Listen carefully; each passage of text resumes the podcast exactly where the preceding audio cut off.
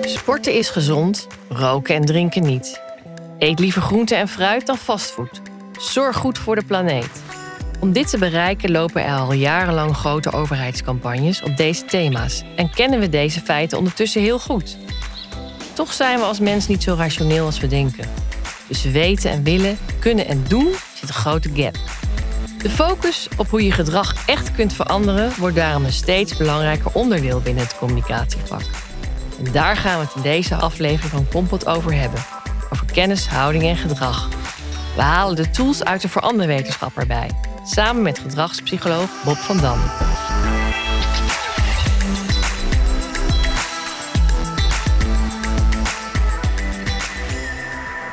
Welkom en leuk dat je weer luistert naar Kompot, de communicatiepodcast van SRM en Babbage Company. Hey Maarten, goede vakantie gehad? Goeie vakantie gehad, Monique. Zeker. Ik ben helemaal klaar voor. Ja, fijn dat we weer aan de Kompot kunnen werken. Nou ja, ik weet dat dit onderwerp jou ook heel erg aan het uh, hart ligt. Uh, ben benieuwd hoe jij er eigenlijk over denkt. Ik vraag me af uh, wie niks met het onderwerp heeft. Want iedereen zal toch herkennen dat je wat je wil en wat je daadwerkelijk doet, dat die twee dingen uh, niet altijd in, in lijn zijn met elkaar. Tenminste, heb ik wel last van. Um, ja, en een communicatieprofessional die niks met het beïnvloeden van gedrag uh, van doen heeft. Dat is toch een beetje als zwemmen op het droge. En aan de andere kant wat ja, begrippen als manipulatie, keuzevrijheid vind ik ook heel interessant. Dus uh, ik kijk heel erg uit naar het gesprek met Bob. Ja, die komen echt denk ik allemaal uh, langs. Um, even gewetensvraagje. Hebben die grote massamediale campagnes over al deze thema's, hebben die invloed op jou? Ben jij er echt van bewust of niet bewust van dat je dingen doet omdat je onder invloed staat van dat soort communicatie? Ja, ik weet het rationeel natuurlijk ook, maar ook ik word uh, uh, beïnvloed in mijn gedragingen. Dus uh, nou ja, de onderwerpen die je noemt. natuurlijk ook tijdens, tijdens corona um, met, met de donorcampagne. ga wel of niet stemmen. afgelopen keer dacht ik van ik ga niet stemmen. Ik weet niet waarop. En toen dacht ik toch, weer door een campagne van ik ga het wel doen. Je hebt een stem, gebruik die. Dus uh, zeker beïnvloed. Oké, en stem op een vrouw, hè? Dat is ook een mooie campagne. Heb ik ook gedaan. heb ik ook gedaan ook nog. Dus ik zal niet zeggen welke vrouw. Ik weet het eerlijk gezegd niet meer, maar ik heb een vrouw gestemd. Nou, iemand die ons daar uh, dus veel meer over kan vertellen en uh, ook heel veel praktijkvoorbeelden daarbij gebruikt, is Bob. Bob, leuk dat je er bent. Um, we zijn heel benieuwd. Misschien kun je even iets vertellen over jezelf? Ja, uh, dankjewel. Ontzettend uh, leuk om hier uh, te zijn in deze podcast. Mijn naam is Bob van Dam. Ik ben gedragspsycholoog. Ik werk voor de Behavior Change Group. Um, en wat we daar eigenlijk doen is dagelijks zijn we bezig met het veranderen van gedrag op allerlei maatschappelijke thema's. Waarbij ik twee grote stukken in ons bedrijf. De ene kant is een academy. Daar leren wij mensen, ja. de Behavior Change Academy, daar leren we mensen het toepassen van gedragskennis. Dus zelfredzaam worden op dat gebied. Aan de andere kant hebben we Dijkstra van Baren, dat is onze onderzoeks- en adviestak. En wat we daar eigenlijk doen is het uh, nou, veranderen van gedrag op allerlei maatschappelijke grote thema's. Ja. En dat, daar werk je dus ook volgens mij heel veel mee samen met communicatiebureaus. Je hebt, we hebben ook sinds kort hebben wij als Babbage Company een samenwerking met jullie voor, ja, voor, de, voor de campagnes van de overheid. Ja, klopt. Dus we doen het eigenlijk op verschillende, verschillende vlakken ik ben zowel docent binnen de academie om mensen daarin te leren. Aan de andere kant uh, werk ik dus uh, binnen een team dat zich bezighoudt met het ontwikkelen van strategieën. En daarin werken we samen met onder andere met jullie om uh, gedragsstrategieën te ontwikkelen die als basis dienen voor effectieve campagnes of effectieve communicatiestrategieën. En is dat iets wat eigenlijk steeds meer gebeurt? Is dat, is dat groeiende? Ja, dat is ontzettend groeiende. Ik denk als je kijkt naar nou, onze opleidingen zien we dat misschien wel de helft van onze deelnemers een bepaalde communicatieachtergrond hebben en meer, meer willen met die kennis. En als ik kijk naar uh, de aanbestedingen die we krijgen, of, of uh, de vraag die we krijgen vanuit de markt, zie je dat er steeds vaker vanuit communicatiepartijen wordt gevraagd van hey, we willen meer met gedrag. Ja. Maar ook zeker aan de, de overheid zelf ook, denk ik toch? Als ja. je het hebt over maatschappelijke thema's. Ja. Uh. Dus we zitten onder andere in een, in een consortium waarbij we dus de campagnes doen voor de overheid. Daar zitten vier andere consortiums ook in. Um, en eigenlijk alle grote vragen die komen vanuit de overheid, die gaan over campagnes, die komen zo terecht bij die partijen. En wij, en wij dingen daar dan iedere keer voor, uh, voor mee. Mooi.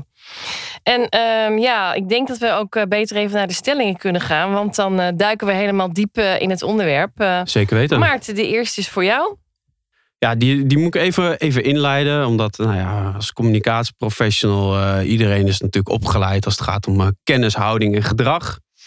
Nou, met als doel bewustwording uh, en dat gedrag dan vanzelf ook volgt. Mm -hmm. um, maar ja, bij gedragspsychologie zit het misschien juist wel andersom. Dus begint het niet bij kennishouding, maar misschien wel bij gedrag.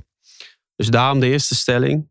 Marketing- en communicatieprofessionals moeten bij het ontwikkelen van campagnes beginnen bij gedrag. Eens. Nou, dat is lekker klaar, tik maar. Die was natuurlijk een beetje een inkopper, maar uh, lig eens uit, Bob. Nee, ik ben het daar uh, zelfs uh, vurig mee eens. Ik denk, er zitten twee kanten aan vast. Ik denk de ene kant is um, dat het gebaseerd is op een verouderde aanname. Ja. ja. En de andere is denk ik dat, dat we zien in de wetenschap dat er heel veel bewijs is van dat het beginnen bij gedrag ook leidt tot bijvoorbeeld bewustwording.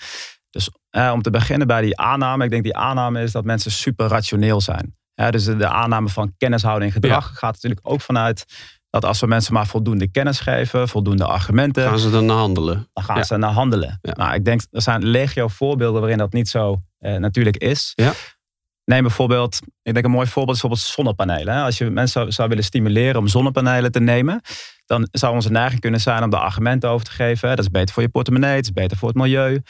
Um, maar als je dan gaat kijken, dat is een beetje die klassieke methode om die mensen dus die kennis te geven. En dan hoop je dat ze houding aanpassen en daadwerkelijk dat gedrag uitvoeren. Andere kant, wat je ook zou kunnen doen, is kijken naar um, veel onbewustere manieren om dat gedrag te beïnvloeden. Dat is misschien niet rationeel, maar dat is ook eigenlijk mijn punt wat ik wil zeggen. Heel veel gedrag komt uit allerlei onbewuste processen naar boven. Dus we hebben eens iemand gehad die bezig was met onderzoek naar, uh, naar zonnepanelen. En wat je dus eigenlijk ziet, dat um, het communiceren over hoeveel buren het doen, of het laten zien hoeveel Ja. buren het doen, eigenlijk effectiever is dan de argumenten over duurzaamheid en over kosten. Er zijn Dat is dus ook een niet- beetje Cialdini, toch? Ja, dat zit, dat zit ook in de hoek van eh, sociale bewijskracht. Laten Ja. zien van dat eh, als de meeste mensen doen, dan klopt het. Ja. Als ik mensen ga vragen waarom doe jij het, Ja. dan gaan ze niet zeggen omdat mijn buren het ook Nee, deden. een Nee, dan gaan ze altijd toch rationele argumenten erbij zoeken Ja. waarschijnlijk. Hè? En ik vind dat een heel typisch voorbeeld wel van dat je ziet dat heel veel onbewuste processen ons gedrag uiteindelijk eh, beïnvloeden. Maar dat zie je dus ook in campagnes. Uiteindelijk is ook ehm, waarom er kracht zit in het beginnen bij gedrag, is denk ik omdat gedrag ervoor kan zorgen dat je eh, iets gaat internaliseren. Ik zal daar twee voorbeelden van geven. Mhm. Eerste voorbeeld, we hebben eh, bijvoorbeeld een campagne gedaan over eenzaamheid. Hè, dus de strijd tegen eenzaamheid. Ja. Wellicht kennen jullie die ook. Hè? Dat is één tegen eenzaamheid. En wat je eigenlijk in die campagne ziet, is dat, eh, dat er een vrouw die kijkt naar een buurvrouw die eh, eh, op oudere leeftijd is. En je ziet in haar een soort van struggle van hey, ik zou Ja. die mevrouw willen aanspreken, want ik zie hè, dat zij eh, vaak alleen is en ik zou daar wel iets mee willen doen. Je ziet letterlijk die drempel, zie je gewoon. Je ziet Ja. letterlijk die drempel. Ja. Dus in de klassieke manier kennishouding gedrag zou je zeggen, nou, er zijn heel veel mensen zijn eenzaam. Er zijn veel ouderen. Je kunt daar dingen aan doen. Je kunt met mensen in gesprek. Je kunt samen Ja. bijvoorbeeld, hè, in dit geval, naar de buurtuin. Maar wat in deze campagne werd gedaan, is we halen gewoon dat hele stuk kennis, dat halen we gewoon weg. En we brengen gewoon een beeld van gewoon die eerste stap, die kleine drempel die mensen ervaren bij het wel of niet aanspreken van bijvoorbeeld zo'n buurvrouw. Dus die campagne, wat je eigenlijk ziet, is gewoon de allereerste stap in gedrag. Ja. Dat is gewoon het aanspreken van die persoon. Ja. En het is ook heel beeldend, denk ik, hè? met die twee eh, hè, voorbeelden van wel niet. En dan, Ja. dan zie je ook gewoon het effect direct als je iets wel doet. Exact. En niet ook. Dus dat Ja. wordt allebei in beeld gebracht. Ja. Ja, en ik denk uiteindelijk ook als je dus kijkt naar waarom dat slim is om te doen, is, ik zal een ander voorbeeld noemen. Bijvoorbeeld, eh, stel je voor je wil mensen stimuleren om eh, minder vaak vlees te eten. Mhm. ja. Dat lukt nog niet, hè? Nee, Nou, dat, Ja, dat- minder nou. vaak wel, maar ze eten meer vlees. Oh, Ja, dus dat is ja, nou weer want jammer. zowel de vleesconsumptie neemt toe als de, ve- Ja. de, de vegan en vegetarische vleesvangers. ja. Ja. het is een heel ingewikkeld eh, construct. Ja. Maar als je van een gedragspsycholoog zou vragen van oké, hoe zou je dat dan aanvliegen? Ehm, en misschien de klassieke manier kennishouding zou zijn van, hè, van misschien eh, inspelen op dierenleed of op eh, Ja. duurzaamheid. Klimaat, ja, wat zeg ik, klimaat, ja. Eh, houding aanpassen en kijken van, eh, gaan ze dat wat minder doen? Maar wat je ook kunt doen is realistisch kijken naar hoe mensen werken. En uiteindelijk zie je dat veel mensen die zitten in vaste routines, die hebben vaste dingen aangeleerd. Ja. Die komen na hun werk, komen ze in de supermarkt en dan hebben ze niet, Dus snel, niet- snel. snel, snel, niet meer zo heel veel energie. Dus wat doen ze? Ze kopen eigenlijk wat ze altijd kopen. Ja. Dus draai het nou eens om en begin eens bij gedrag. Leer die mensen nou bijvoorbeeld, ehm, hey, dit zijn vijf gerechten. Het zijn ingrediënten die je veel thuis hebt. dit vind je ook nog lekker. En leer ze gewoon die gerechten koken, dat het in hun systeem komt. En zeg eens, kook nou eens een van die gerechten twee keer per week. Mhm. Nou, wat er dan gebeurt met zo'n persoon, als je dan bijvoorbeeld een jaar lang dat volhoudt. Hè, dus stel je voor, je doet een campagne en je zorgt ervoor dat je mensen stimuleert om die gerechten één of twee keer per week te eten. Ja, Wat er dan gaat gebeuren is dat je na een jaar op jezelf eigenlijk gaat reflecteren. Zeggen, hey, ik ben blijkbaar een persoon die het belangrijk vindt om één of twee keer per week eh, geen vlees te eten. ja. dus wat- dan doet het toch iets met je identiteit eigenlijk toch ook. Ja, mensen Ja. gaan het ook meer uitdragen dan, hè? want dan gaan ze er ook meer over praten. Ja. Dus je krijgt ook gelijk Nou, een ik vind soort het wel effect. heel interessant dat je eigenlijk zegt van als je juist een gedragsverandering is, je weet iets een gewoonte eh, te, te creëren bij iemand, Ja. dat hij erop gaat reflecteren en dat hij dan eigenlijk misschien wel qua identiteit een verandering doormaakt door eigenlijk te beginnen bij het gedrag. Ja. Is dat wat je zegt? Of? Ja, dat is absoluut wat ik zeg. En ik Ja. denk dat dat een van de meest krachtige manieren is om uiteindelijk langdurig gedrag te veranderen. Ik zag dat jij, dat jij veel sport. ja. Hè? Er zijn heel veel Zeker. mensen, ja, maar er zijn heel veel mensen die willen gaan hardlopen, bijvoorbeeld. Hè? En als je echt kijkt naar bijvoorbeeld die eh, hè, onderzoekers die heel veel doen in het creëren van habits, hè, Ja. nieuwe gewoontes, gezonde gewoontes of duurzame gewoontes, of eigenlijk alles hè, waar we mensen heen willen bewegen, die zeggen bijvoorbeeld van, weet je waar je mee moet beginnen? S ochtends opstaan en je hardloopschoenen aantrekken. En that's it, dat is voldoende. Ja, Hou dat heel nou- klein dingetje. Heel klein Ja. dingetje. En hou dat nou eens vol. En ga volgende maand, eh, heb je ze aan en dan zet ze een stap naar buiten. Het klinkt heel simpel en Ja. heel klein en misschien een beetje betuttelend. Maar als je zorgt dat mensen zeg maar, zich gaan identificeren met van... Hey, ik vind het belangrijk om elke ochtend in ieder geval bezig te zijn met sport. Bijvoorbeeld. Hè? En eh, dan ga je uiteindelijk ga je mensen stimuleren om die kleine stap te zetten richting dat grote doel dat ze hebben. En uiteindelijk gaan ze dat inderdaad internaliseren. En verklaart dat eigenlijk waarom we nu allemaal op sneakers lopen. Ik denk dat, maar niet hardlopen. Nee. Niet Ja, allemaal ja, hardlopen, ja. Nee, maar het is wel interessant. Ik ben Ja. nu toevallig zelf eh, Atomic Habits van James Clear aan het lezen. Ja, Dus er ja. komen dit soort dingen in. Dus ook het, als je het, eh, het koppelt aan gewoontes die mensen al hebben, gedragingen, dan kun je het ook makkelijker volhouden. Dus Ja. ja, ja wel interessant. En ik denk dat er ook toch een stukje beloning in moet zitten. Van als je iets doet, dat je dan jezelf beter voelt. Of is dat ook dat stukje identiteit? Nou ja, als we, als we het hebben over gewoontes, dan is het eigenlijk... Elke gewoonte is opgebouwd vanuit een soort van drie elementen. Eh, je hebt een cue, je hebt een routine en je hebt een beloning. Ja. Dus bijvoorbeeld, als, hè, dat is ook wat jij aanhaalt. Hè, James Clear bijvoorbeeld in Atomic Habits, die heeft daar ook eh, over. Kijk, een cue is altijd een, een, een trigger. Dus dat Ja. kan een persoon zijn, maar dat kan ook een moment zijn. Bijvoorbeeld, hè, ik denk in marketing, vieren. Dat is een heel mooi eh, Ja. voorbeeld Dat van is wel een een van de betere. Ja. Ja. Ja. Dat is echt ingekomen, ja. Ja, maar dat is ook een cue. Wat ze hebben geclaimd is gewoon vier uur. Ja. Ja. Routine is hè, dat product afnemen. En de beloning is dan dat je dat eh, je goed voelt. Of dat je, Dat dat, je dat lekker krijgt, vindt. ja. Maar eigenlijk kun je dus dat inzetten voor het mooi veranderen van allerlei gedragingen. Dus bijvoorbeeld, een beloning kan ook zijn dat je bijvoorbeeld je, je goed voelt over jezelf. Bij Ja. beloning natuurlijk Ja. vaak Maar dat nagedacht. bedoelde ik ook, hè? Ja, ja. exact. Dus dat is een van de dingen, dan, dan voel je je gewoon beter. En daardoor hou je misschien ook je gedragsverandering vast. Want als je het dan weer loslaat, dan voel je je dus slechter. Aan de andere kant.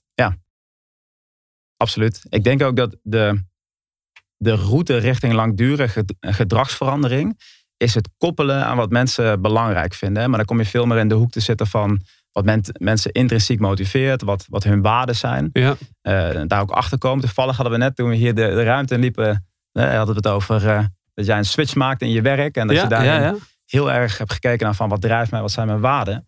Maar daarin ook denk ik heel veel gedrag. En uiteindelijk hè, moet je dan terug naar hoe een mens werkt.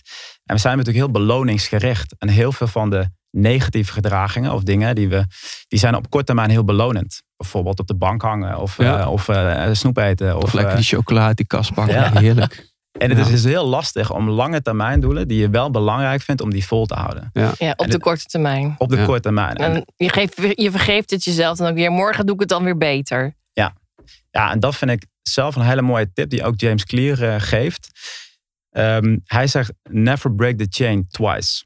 Dus eh, dat gaat eigenlijk over van, je moet zorgen als je routines gaat creëren, dat je het vol blijft houden. Dat je het eigenlijk iedere dag doet. Ja. Maar we zijn ook menselijk. Ja, Dus hè, je vergeet wel eens een keer iets. Je hebt eens een keer geen zin in. moment. Maar pak het dan de dag erop weer op. Ja. Dus hè, dat is een beetje een sosoort van systematiek waarbij je bijvoorbeeld in je agenda cirkels gaat zetten. Ik heb het vandaag gedaan. Ik heb Mm. hard gelopen. Ik heb geen vlees gegeten. Ik heb eh, wat je dan ook wil. Ja. En dan Geen mag chocola gegeten. geen chocola gegeten. Ja, Ja, dat, eh, dat, is mij, dat lukt mij heel vaak niet. Maar dat is een van de Ja, dingen. dus dan nou, komen we ook weer Ja. op de zwakke punten van maar ik denk dat we de volgende stelling Ja. moeten, Monique. Ja, dat is heel interessant. Ehm, ja, dan gaan we even door naar een andere ehm welbekend term binnen, eh, ook binnen het communicatievak al, dat een enorme opgang eh, heeft gedaan. En dat is nutje. En mijn stelling is, we zijn een beetje doorgeslagen met nutje. Eens. Ja. We Ja. moeten nutje wel even duiden voor de luisteraar die misschien ja, denkt dat is nutje. misschien handig. eh, Ja. Ik denk, zeg maar, dat, daar zit een van de punten in. Ik denk, ehm, ik zal even kort uitleggen wat nudge is. Ja. Wat ook het mooie is aan nudge, maar ook wel wat de nadelen zijn van nudge. Kijk, nudge is, ehm, in 2008 werd een boek uitgebracht, het heette Nudge. En een nudge is eigenlijk een subtiel duwtje van een persoon in de gewenste richting. Dus waar zij het over hebben toen de tijd in dat boek, dat ging over keuzearchitectuur. Dus dat is hè, de omgeving waarin je keuze maakt. Dat kan, Ja. eh, dat kan gewoon fysiek zijn, dat kan beleid zijn, dat kan digitaal zijn.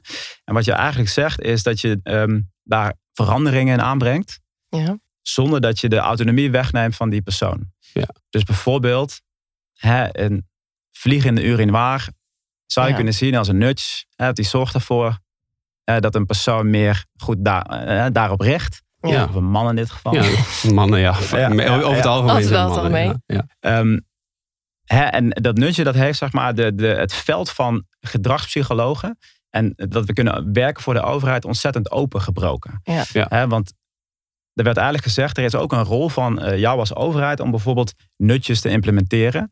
ehm, die mensen bewegen richting grote maatschappelijke vraagstukken die we moeten oplossen. Richting die verandering. Richting die verandering. Ik denk een mooi voorbeeld van, ehm, van een nudge bijvoorbeeld is, eh, je noemde het zelf in het begin in de inleiding ook bijvoorbeeld de donorcampagne. Ja. We hebben daar zelf ook aan meegewerkt. Ehm, wat je daar eigenlijk zag is dat ehm, ze de wet hebben aangepast. Hè. Vanaf 1 juli 2020 ging het toen van een... ehm, het, het systeem veranderde, waardoor je eerst voor 1 juli was het een soort van opt-in. Dus dan Ja. moest je zeggen, ja, Ja. ik wil donor Er zijn. werd een opt-out. En werd een opt-out, zeg maar. Ja. Dus je moest zeggen, oké, ik, ik, ik heb geen bezwaar, tenzij het dat doet. En daar kun je natuurlijk dingen van vinden, zeg maar, Ja. ethisch van. Hè, ga je Ja, wel- daar werd ook heel veel wat van gevonden volgens mij. Er was Ja. veel discussie over, ja. Maar wat je, als je kijkt naar gedrag, als je kijkt van wat er nou echt gebeurde, is dat de meeste mensen die staan positief tegenover het eh, doneren van organen. Ja. Dus Mhm. hè, er is intentie om dat te doen, maar je zag dat de, en dat, dan hebben we het over het begin, hè, het verschil tussen kennishouding en gedrag, maar ook tussen de intentie en het daadwerkelijk uitvoeren van gedrag. De actie. Dus je ziet dat heel veel mensen het willen, maar niet doen. En wat zijn dan die barrières? Die barrières kunnen simpelweg zijn dat je het formulier moet invullen, Ja. dat je het moet doen. Ja.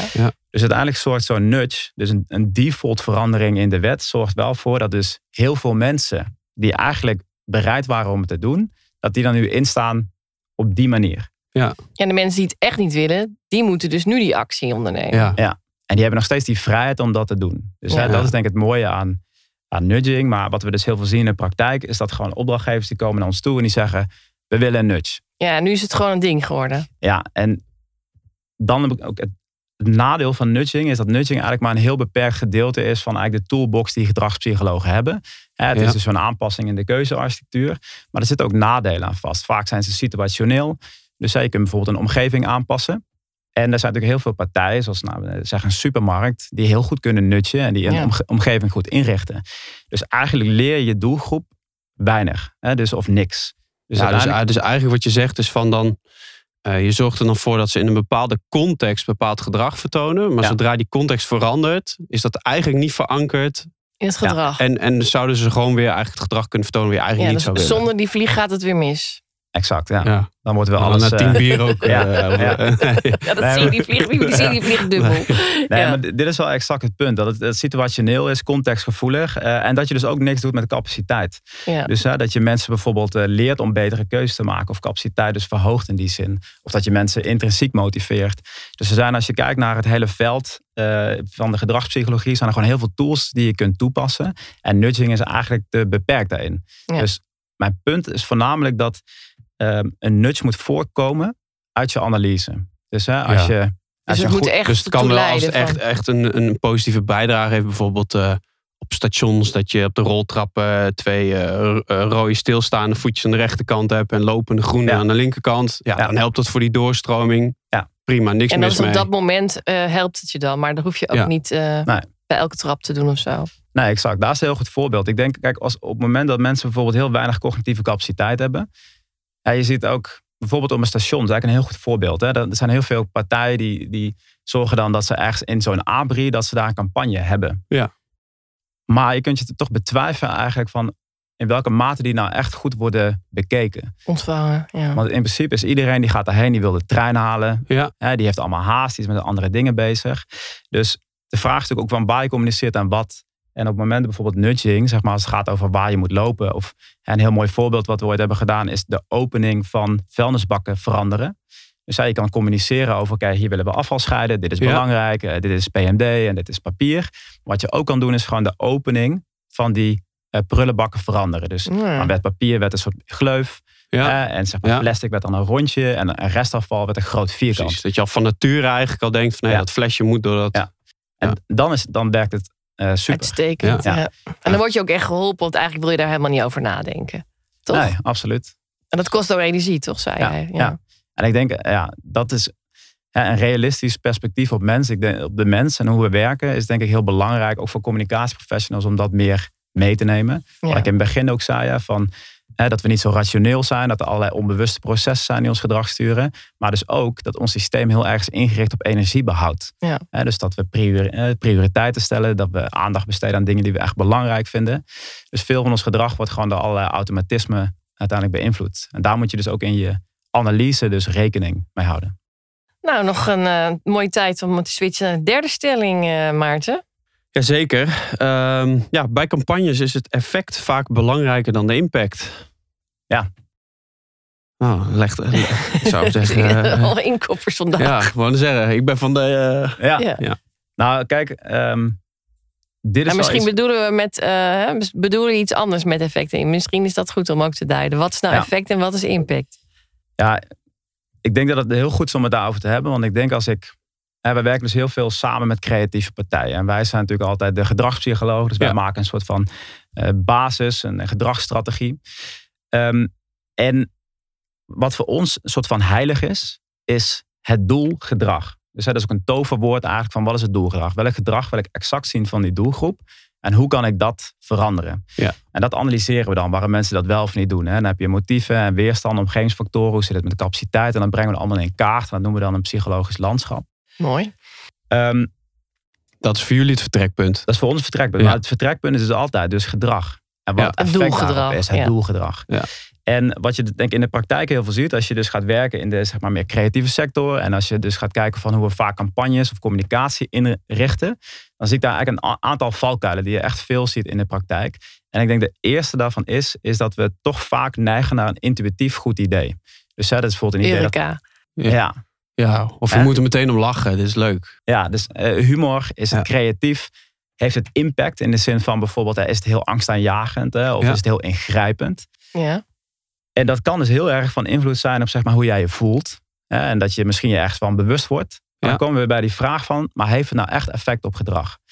En dat is maar vaak de vraag. Hè? Want je Ja. ziet vaak ook dat bijvoorbeeld zorgen dat humor of bijvoorbeeld angst, Emotie. Ja. emotie zorgt dat juist jouw, jouw aandacht wordt afgeleid. Hè, dat heel veel mensen kunnen achteraf ook helemaal Mhm. niet goed vertellen waar het over ging. Of kunnen het wel ophalen. En dus als wat ik veel zie in uitvragen is dat heel vaak de KPI's staan nog heel vaak op bijvoorbeeld op bereik, op bewustwording, op intentie. Maar Ja. veel minder KPI's op daadwerkelijk van oké, zien we nou mensen daadwerkelijk dat meer doen? Overbruggen we nou echt dat stuk tussen intentie en Ja. Gedrag. gedrag? Mhm.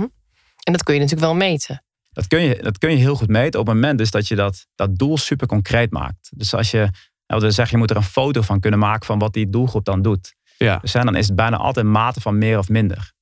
Dus hè, concreet is, ik wil dat je drie keer per week de doelgroep geen vlees eet. Ja. Hè, dat is, dan, dan ga je al richting en dan kun je dan meten van lukt dat ook. Ja. Ik weet dat het in de praktijk lastig is, maar die andere valkuilen zitten dus eigenlijk ook in wat je dus ziet in de praktijk. Dat, ehm, dat we vaak die doelgedragingen veel te abstract houden. Dus dat Mhm. campagnes vaak gaan over hè, gemeente X wil duurzaam zijn. Ja. En wa- wa- wat houdt het dan in? Ja. Hè, maak dat nou super concreet. Dat het heel vaak gaat dus over dat stuk over de- heel veel humor of eh, heel veel eh, angst aanjagen. Of, eh, zeg maar de, Sympathiek. of, eh, of heel creatief concept. Eh, en ook heel vaak aan zit op mensen echt motiveren. Dus heel erg aanzetten. Dus zij gewoon de argumenten bijvoorbeeld geven. Of zeggen dat het goed is. Of er zijn allerlei manieren om mensen te motiveren. Maar dan stap je vaak over een heel stuk analyse heen. Dat mensen bijvoorbeeld ook gewoon weerstand hebben om überhaupt te veranderen. En lui zijn en het kost energie. Ja, maar het is inderdaad echt dat doelgedrag wat denk ik... Die, die foto waar je het over he- hebt, die Ja. stap wordt denk ik echt heel vaak eh, ja, overgeslagen of niet concreet genoeg gemaakt. Ja, ik denk als ik kijk naar, naar de, de. Ook in onze op- opleidingen. zijn Ja. we heel lang bezig met het concretiseren van het doel. Ja. Ja, dat is ook best wel lastig natuurlijk. Het is ook heel lastig. En is ook niet onze neiging. Omdat we dan denken van ja, maar ja, dat kleine stukje. Ja. Dat draagt straks niet bij aan dat grote doel dat we hebben. Als je het hebt gedaan, maakt het de rest wel makkelijker. En als heel Ja. veel mensen het doen. Hè? Ja. En uiteindelijk is dat ook, hè, wat ik in het begin zei, die kleine gedragsstappen, die zorgen uiteindelijk dat je dat gaat internaliseren. Dus als ik zorg dat jij een duurzaam gedrag vertoont, dus minder lang doucht of hè, elektrisch gaat rijden, of eh, kunnen er van allerlei zijn. Uiteindelijk ga je reflecteren op van, hé, hey, ik doe dat ene stukje. Ja. Nou, vaak ga je dat dan ook, en dat noemen we dan spillover, ga je zien dat mensen dat gaan eh, toepassen op andere stukken in hun leven of op gedragingen die daar in de buurt zitten. Dus hè, om te zeggen van als je bijvoorbeeld al korter doucht, zijn mensen bijvoorbeeld ook eerder geneigd om ehm, minder vlees te eten. Of om bijvoorbeeld eh, Oh, ja, ja, hè, ja. zonnepanelen te nemen, zeg maar. Ja. Dus dan ga je identificeren, ik ben iemand die het belangrijk vindt om met duurzaamheid bijvoorbeeld. En dat heeft heel veel eh, terreinen waar ik, waar ik dan actief op kan zijn, zeg Ja. maar. Ja. Ik zit in één keer te denken, afgelopen winter met die hoge gasprijzen. Dat het, volgens mij is toen ook eh, aangetoond dat we minder zijn gaan verbruiken met z'n Ja. allen. En dan was echt ook het geld. Maar hè? was dat echt, zou dat echt, de, ja, ik denk... Ja, kijk, uiteindelijk eh, zie je toch dat. Kijk, gedragspsychologen, eh, uiteindelijk, hè, klassiek dachten we ook, als we kijken van hoe vaak de overheid ons gedrag beïnvloedde, was natuurlijk eh, vaak via eh, wetten. Ja, via ja. allerlei eh, financiële regelingen. Hè, dus belonen, straffen, juridisch, dus regels opleggen. En ehm, dat is tot in een bepaalde mate natuurlijk effectief. Zeg maar op het moment dat je het echt gaat raken in je portemonnee, dan gaan mensen wel ander gedrag vertonen. precies. Ja. Maar hier zul je ook zien, dat is ook situationeel. Als dadelijk de gasprijs heel laag is, dan gaan mensen dat niet volhouden. ja, precies. Ja. Dus je hebt Nee. het niet gekoppeld aan Nee. een soort van langdurige. Het is echt waarde. op dat moment de schrik in, in de, hè? in Ja. de portemonnee Ja. en die vervaagt dan weer. Toch Ja. die context, ja. Ja. Ja. Ja. Om nog terug te komen op het begin, natuurlijk over, over een belangrijk punt is denk ik ook de frictie die dan is tussen wat je als gedragspsycholoog bijvoorbeeld maakt als strategie en wat Ja. je dus creatief soms wil uitwerken. Ja. En daarin zie ik in de praktijk, ik, denk, ik vind het heel mooi dat dat eh, als het samenkomt werkt het perfect. Bijvoorbeeld in dat voorbeeld van de donorcampagne. Ja. Wat er daar gebeurde is dat er eh, op 1 januari, daarna kreeg iedereen een brief die, die nog geen keuze had gemaakt. Ja. Ja. En die strategie die ging ook over uiteindelijk over dat mensen gewoon zelf een keuze moeten maken. Niet over ja of nee, zeg maar. Het gaat over zelfbeschikking, over dat, het goed is dat jij een keuze maakt, Ja. whatever that may be. Ehm, maar de andere kant dat we zien is dat gewoon als je kijkt dus naar gedrag, dat veel mensen überhaupt die hele brief niet openen, dat ze hem niet lezen, dat ze gewoon die hele kleine gedragsstappen. Dus wat we daar deden is enerzijds in de campagne een soort fasering.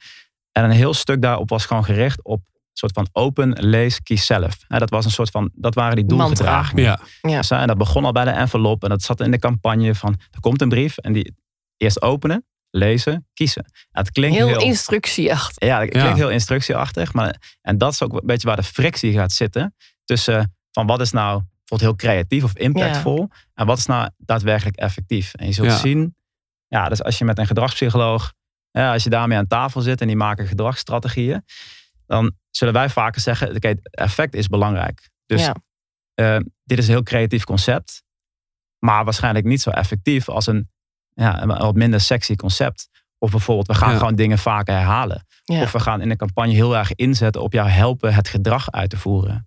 En, en dan bijvoorbeeld argumenten van, dit heeft een andere partij al ooit gedaan.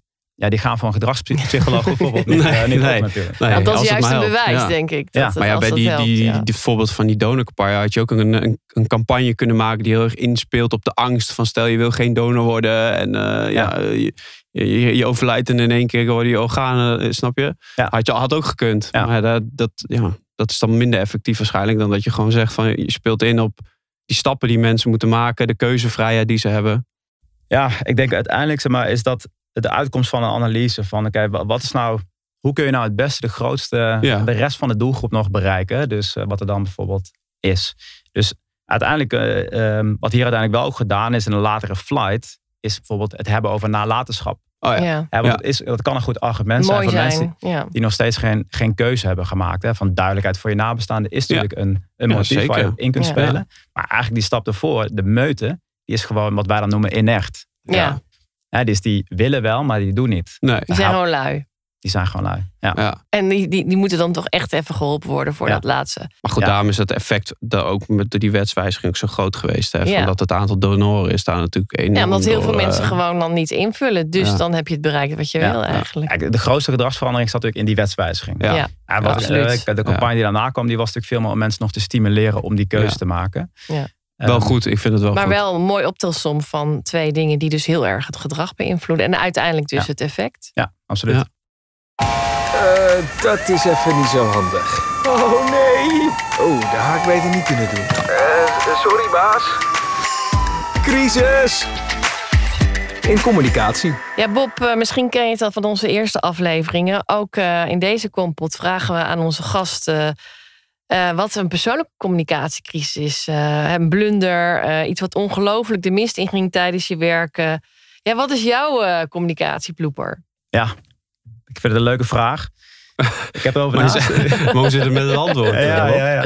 Nou, ik heb hierover naast zitten denken. En uiteindelijk, eh, ik, ik noemde net dat ik ooit zo'n project heb gedaan bij de, bij de brandweer. En dat ik het belangrijk vind dat we effect meten. Ehm, wat er in dat project dus gebeurde, is dat eh, we gingen eh, interventies doen. En dat gingen we dan meten op trainingscentra. Maar om dat voor elkaar te krijgen, dan moet je heel veel stakeholder management doen. Er moet heel veel in werking worden gezet om dat allemaal goed te doen. En je moet allemaal mensen hebben die dat gaan meten. We gaan echt dan daadwerkelijk gingen we dan gedrag observeren. Van lukt dat nou? Zeg maar, hoe lang gaan die brandweerlieden dan bijvoorbeeld, eh, wat we dan noemden, uitdampen? En ehm, een ander punt was dat we daar AVG hadden. En eh, dus we gingen mensen opnemen. Dus we wilden heel goed omgaan met al die gegevens. Dus en we waren daar iets te paniekerig over. Dus ik had een van mijn onderzoekers, die ging daarheen. Die had allemaal video's gemaakt, enorme bestanden van een aantal gig. En eh, die moest hij dus uploaden op onze drive die dan beveiligd was en dan weggooien. Dus Mhm. wij gecheckt, is geüpload? Ja, oké, weggooien. Zelfde dag. En toen uiteindelijk ja, waren die dus niet geüpload. Oh. En dan zag je gewoon een hele, ja, gewoon, ja, een hele dag werk los van al het voorbereidende werk en alle data die we hadden opgeleverd. En feit dat je dat niet zo makkelijk weer kan doen. Nee. Ja, dat was een enorme, dat was een enorme Enorme blunder. downer. Maar Ja. positief is wel dat je wel een AVG hebt gehouden. Ja, dat wel- Zeg maar, dus- geen risico. Voor mijn identiteit was heel goed. Van, ik ben iemand die het belangrijk vindt. Maar ik denk Ja, dat de emotie in dit geval me de Dat is een Ja. mooi voorbeeld. Nou, dan is het eh, hierna eigenlijk tijd voor de laatste stelling alweer, Maarten. Ja, ik denk toch wel weer een beetje een open deur als ik het hele gesprek zo een beetje samenvat. Maar ehm, nee, eh, de, de laatste stelling is: elk communicatieprofessional zou zich eigenlijk moeten scholen of bijscholen op het eh, gebied van gedragspsychologie. Ja. Ik kan me niet voorstellen dat jij nu Nee, nee, nee, gaat Het is zeggen. natuurlijk een beetje eh, waarschijnlijk predik in eigen kerk. Ehm, maar wat jij in het begin zei, denk ik van als je eigenlijk ieder maatschappelijk probleem, dus ook waar we als communicatieprofessionals veel mee bezig zijn, als je dat nou echt gaat afpellen, als je echt goed gaat analyseren, Ja. dan zul je in de kern altijd zien dat er iets zit met gedrag. Dat we willen dat mensen iets wel doen of dat ze iets niet doen. Ja. Ja. Dus ja, als je meer grip kan krijgen op hoe dat werkt, hoe een mens werkt en hoe je dat goed kunt analyseren en welke technieken je hebt die, die daar dan goed op kunnen inspelen als je een goede analyse hebt gedaan, ja, dan heeft iedere communicatieprofessional die heeft daar gewoon wat aan. Ja, je haalt toch veel meer uit de inspanning die je doet in Ja. je werk als je dit Ja. goed beheerst. En ik denk uiteindelijk, ehm, misschien psychologie, hè, dat is natuurlijk Ja. gewoon, dat klinkt misschien nog wat eh, abstract van hoe doe je dat dan, maar uiteindelijk zijn er allerlei manieren om heel methodologisch eigenlijk aan de slag te gaan met zoiets. En dat begint dus bij dat super concreet krijgen van dat doel, Ja. dat heel goed analyseren en wat eigenlijk in welke opleiding je ook volgt, wat mensen daar vaak leren is het goed analyseren, dus daar woorden aan geven. En ik heb een aantal dingen al genoemd. Hè. Ja. Capaciteit is een belangrijke. Dus bijvoorbeeld hè, van hoe zit het met kennis en hoe zit het met houding. Want in het begin heb ik natuurlijk gezegd van je moet vaker beginnen bij gedrag. Ja. Het kan natuurlijk uit je analyse voorkomen dat je wel Met dat er gewoon kennis zijn. mist. Of dat er iets nieuws is. Ja, dan, dan moet je daar iets mee. Ja. De andere kant is eh, alles over omgeving. Hè. Dat heb ik net al gezegd natuurlijk. Hè. Dus van bijvoorbeeld de digitale omgeving of de fysieke omgeving. Van beïnvloedt dat, dat probleemgedrag en dat doelgedrag. Positief of negatief. Ja. Dat is goed om daarover na te denken. Andere is van hoe stimuleer je mensen. Dus dat gaat dan veel meer over motieven. Dus dat gaat eigenlijk over eh, bijvoorbeeld is het extrinsiek, zoals wat je zegt, eh, de prijs gaat omhoog en mensen gaan gedrag aanpassen. Ja. Of is het intrinsiek? Hè, Ik van, wil het echt. ik wil het echt. En kun je mensen daarbij helpen. En het laatste, en dat vind ik een groot punt ook belangrijk om te noemen, is wat je ook veel meer leert, is om te kijken vanuit een gedragsbril. Mhm. Dus je houdt veel meer rekening met al die onbewuste processen. Ja. En de reacties die ontstaan zijn uit nou ja, jaren evolutie. Maar dat- daar, zullen we maar niet, hè, daar kunnen we nog een uur uit doorpraten. Maar uiteindelijk wat eruit voortkomt zijn een aantal psychologische weerstanden. Dus mensen die hebben een bepaalde weerstand tegen verandering. Dat is heel natuurlijks. Je hebt dan bijvoorbeeld weerstand tegen dat je beïnvloed wordt door een ander. Dus dan heb je, kun je boos zijn op een ander of je voelt je beïnvloed. De andere kant is zeg maar dat je sceptisch bent. Hè, dus dat je geloof ik wel wat jij zegt. Maar ook de inhoud bijvoorbeeld. hè, Maar dat is de inhoud. Maar je hebt ook de kant eh, geloof ik al in mezelf. Hè, van Mhm. geloof ik dat ik dit aan kan. En die laatste is dat inerte gedrag. Hè. Dus van oké, ik kan het wel. Ik weet hoe ik het zou moeten doen. Ik wil Ik het wil het wel, ook, maar, Maar ik doe het niet. Nee. Dus, en eigenlijk zijn al die, hè, die vier grote factoren, die leer je eigenlijk in kaart brengen. En op het moment dat je, als je dat hebt, dan kun je veel beter een, analyse, zeg maar, een strategie maken. Ja. En dat is denk ik ook ja, wat wij gewoon heel veel doen en wat je mensen ook leert. En het- ik denk dat we naar elkaar toe bewegen. Ik zie, dat, precies, ja. ik zie dat wij als organisatie steeds meer doen met communicatie. En dat communicatieprofessionals steeds meer doen met gedrag. Ja. En ik denk dezelfde taal leren over van hoe je kijkt naar zo'n analyse. En dat ook eerder betrekken in een traject. Want vaak zie je toch het communicatie, maar ook nog gedrag. Vaak aan het einde van oké, dit hebben we besloten, dit gaan we doen. Doe er maar eens mee met Ja, communicatie. precies. Dat is natuurlijk een aloude probleem. Dat Ja. we echt aan het begin moeten, als met factor C, dat we aan het begin van beleid staan. Maar nu moeten we Ja. eigenlijk nog eerder Ja. echt kijken van wat, wat, Ja. wat is dat mooie psychologische landschap Ja. waar onze doelgroep zich dan eigenlijk in eh, beweegt. Ja.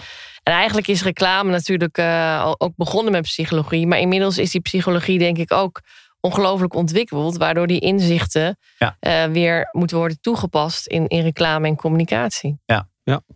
Ja, ik denk uiteindelijk is dat ook eh, het vertrekpunt geweest van het bedrijf dat, eh, waar ik werk, opgericht door twee hoogleraren. Laten we nou al die kennis uit de wetenschap beter toepassen. Ja. En Ja. Je noemde Cialdini in het gesprek. hè. Ja. Dat zijn natuurlijk bij heel veel marketeers en eh, bij communicatieprofessionals zijn dat hele bekende technieken. Eh, maar er zit een heel groot stuk naast, als nudge. Dus er is een heel, eigenlijk een hele toolbox die Ja. je mensen kunt geven. Ja, die ze nu misschien niet of niet voldoende gebruiken. Ja. Ja. en die moeten we eerst natuurlijk zelf eh, leren kennen voordat we ze kunnen toepassen. Ja. Ja. Ja, dat waren onze stellingen. Hartstikke mooi en bedankt voor al deze inzichten, Bob. Nog één laatste vraag. Welke take-outs heb jij voor onze luisteraars, de communicatieprofessionals? Nou, ik zou. eh, ehm, de, ene heb ik al een aantal keer genoemd, maar ik ga hem herhalen, want de kracht van herhaling is heel belangrijk. Ja, dat is ja, ik ja, van reclame. Ja. Uiteindelijk, eh, doe go- goede analyse. Ik denk en ik weet dat in het veld van communicatie dat het, eh, dat het lastig is. Hè, dat je vaak sneller traject hebt. Maar er zijn ook manieren om snel te analyseren. En Ja. toch nog redelijk grondig.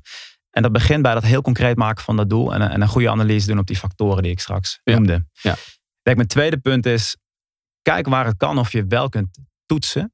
Dus hè, je hebt dan in zo'n psychologisch landschap allemaal aannames gemaakt. Soms, dat weet je uit literatuur of uit de interviews die je hebt gedaan of het onderzoek dat je doet. Ja. Maar kijk eens of je dat kunt pre-testen. Hè, dat, er wordt ook veel gedaan, maar ik Mhm. pleit daar nog meer voor. Maar dat is weer mijn pleiten voor ja, kan volgens mij nog veel meer gedaan worden. Ja. focus op effect. Van, Ja. hè, Ja. is, is onze aanname, ons intuïtieve idee, is dat creatieve dat. concept, sluit dat aan zeg maar bij ehm, hè, dat, dat, dat daadwerkelijk mensen die stap gaan maken van intentie naar gedrag. Dus meten is weten. Nee, het is weten. En ik denk als laatste, als het allemaal niet lukt, zou ik iedereen adviseren om op basis van deze podcast gewoon een soort van mini gedragsscan te doen. Dus hè, Mhm. zie jezelf als een soort van huisarts en er komt een soort Ja. communicatieprobleem binnen. En dat je daarnaar kijkt en dat je altijd even die gedragsbril opzet en dat je denkt van oké, heb ik mijn doel duidelijk? Hoe zit het met eh, al die factoren? Zijn er weerstanden? Hoe zit het met de omgeving? Wat, is, eh, wat zit het met motivatie? Hoe zit het daar? En hoe zit het met capaciteit? Die kun je heel snel doen, die checks. Maar die gaan je helpen in het beter beginnen met je Ja, communicatieopdracht. mooi, mooi concreet. Ja, Ja, zeker. en, en eh, overige content tips zullen we ook nog in de show notes eh, geven Ja, we hebben een natuurlijk. paar dingen genoemd en die Ja. kunnen jullie terugvinden. Want eh, ja, dit was alweer eh onze zesde aflevering van Kompot. Ja. Volgende maand eh, is het eh, de derde dinsdag van september. Dus dat betekent eh, een spannende Prinsjesdag-editie van. Kompot. Vergeet je niet te abonneren op onze show. En de tips van Bob en veel extra informatie vind je op kompot.nl. Tot de volgende.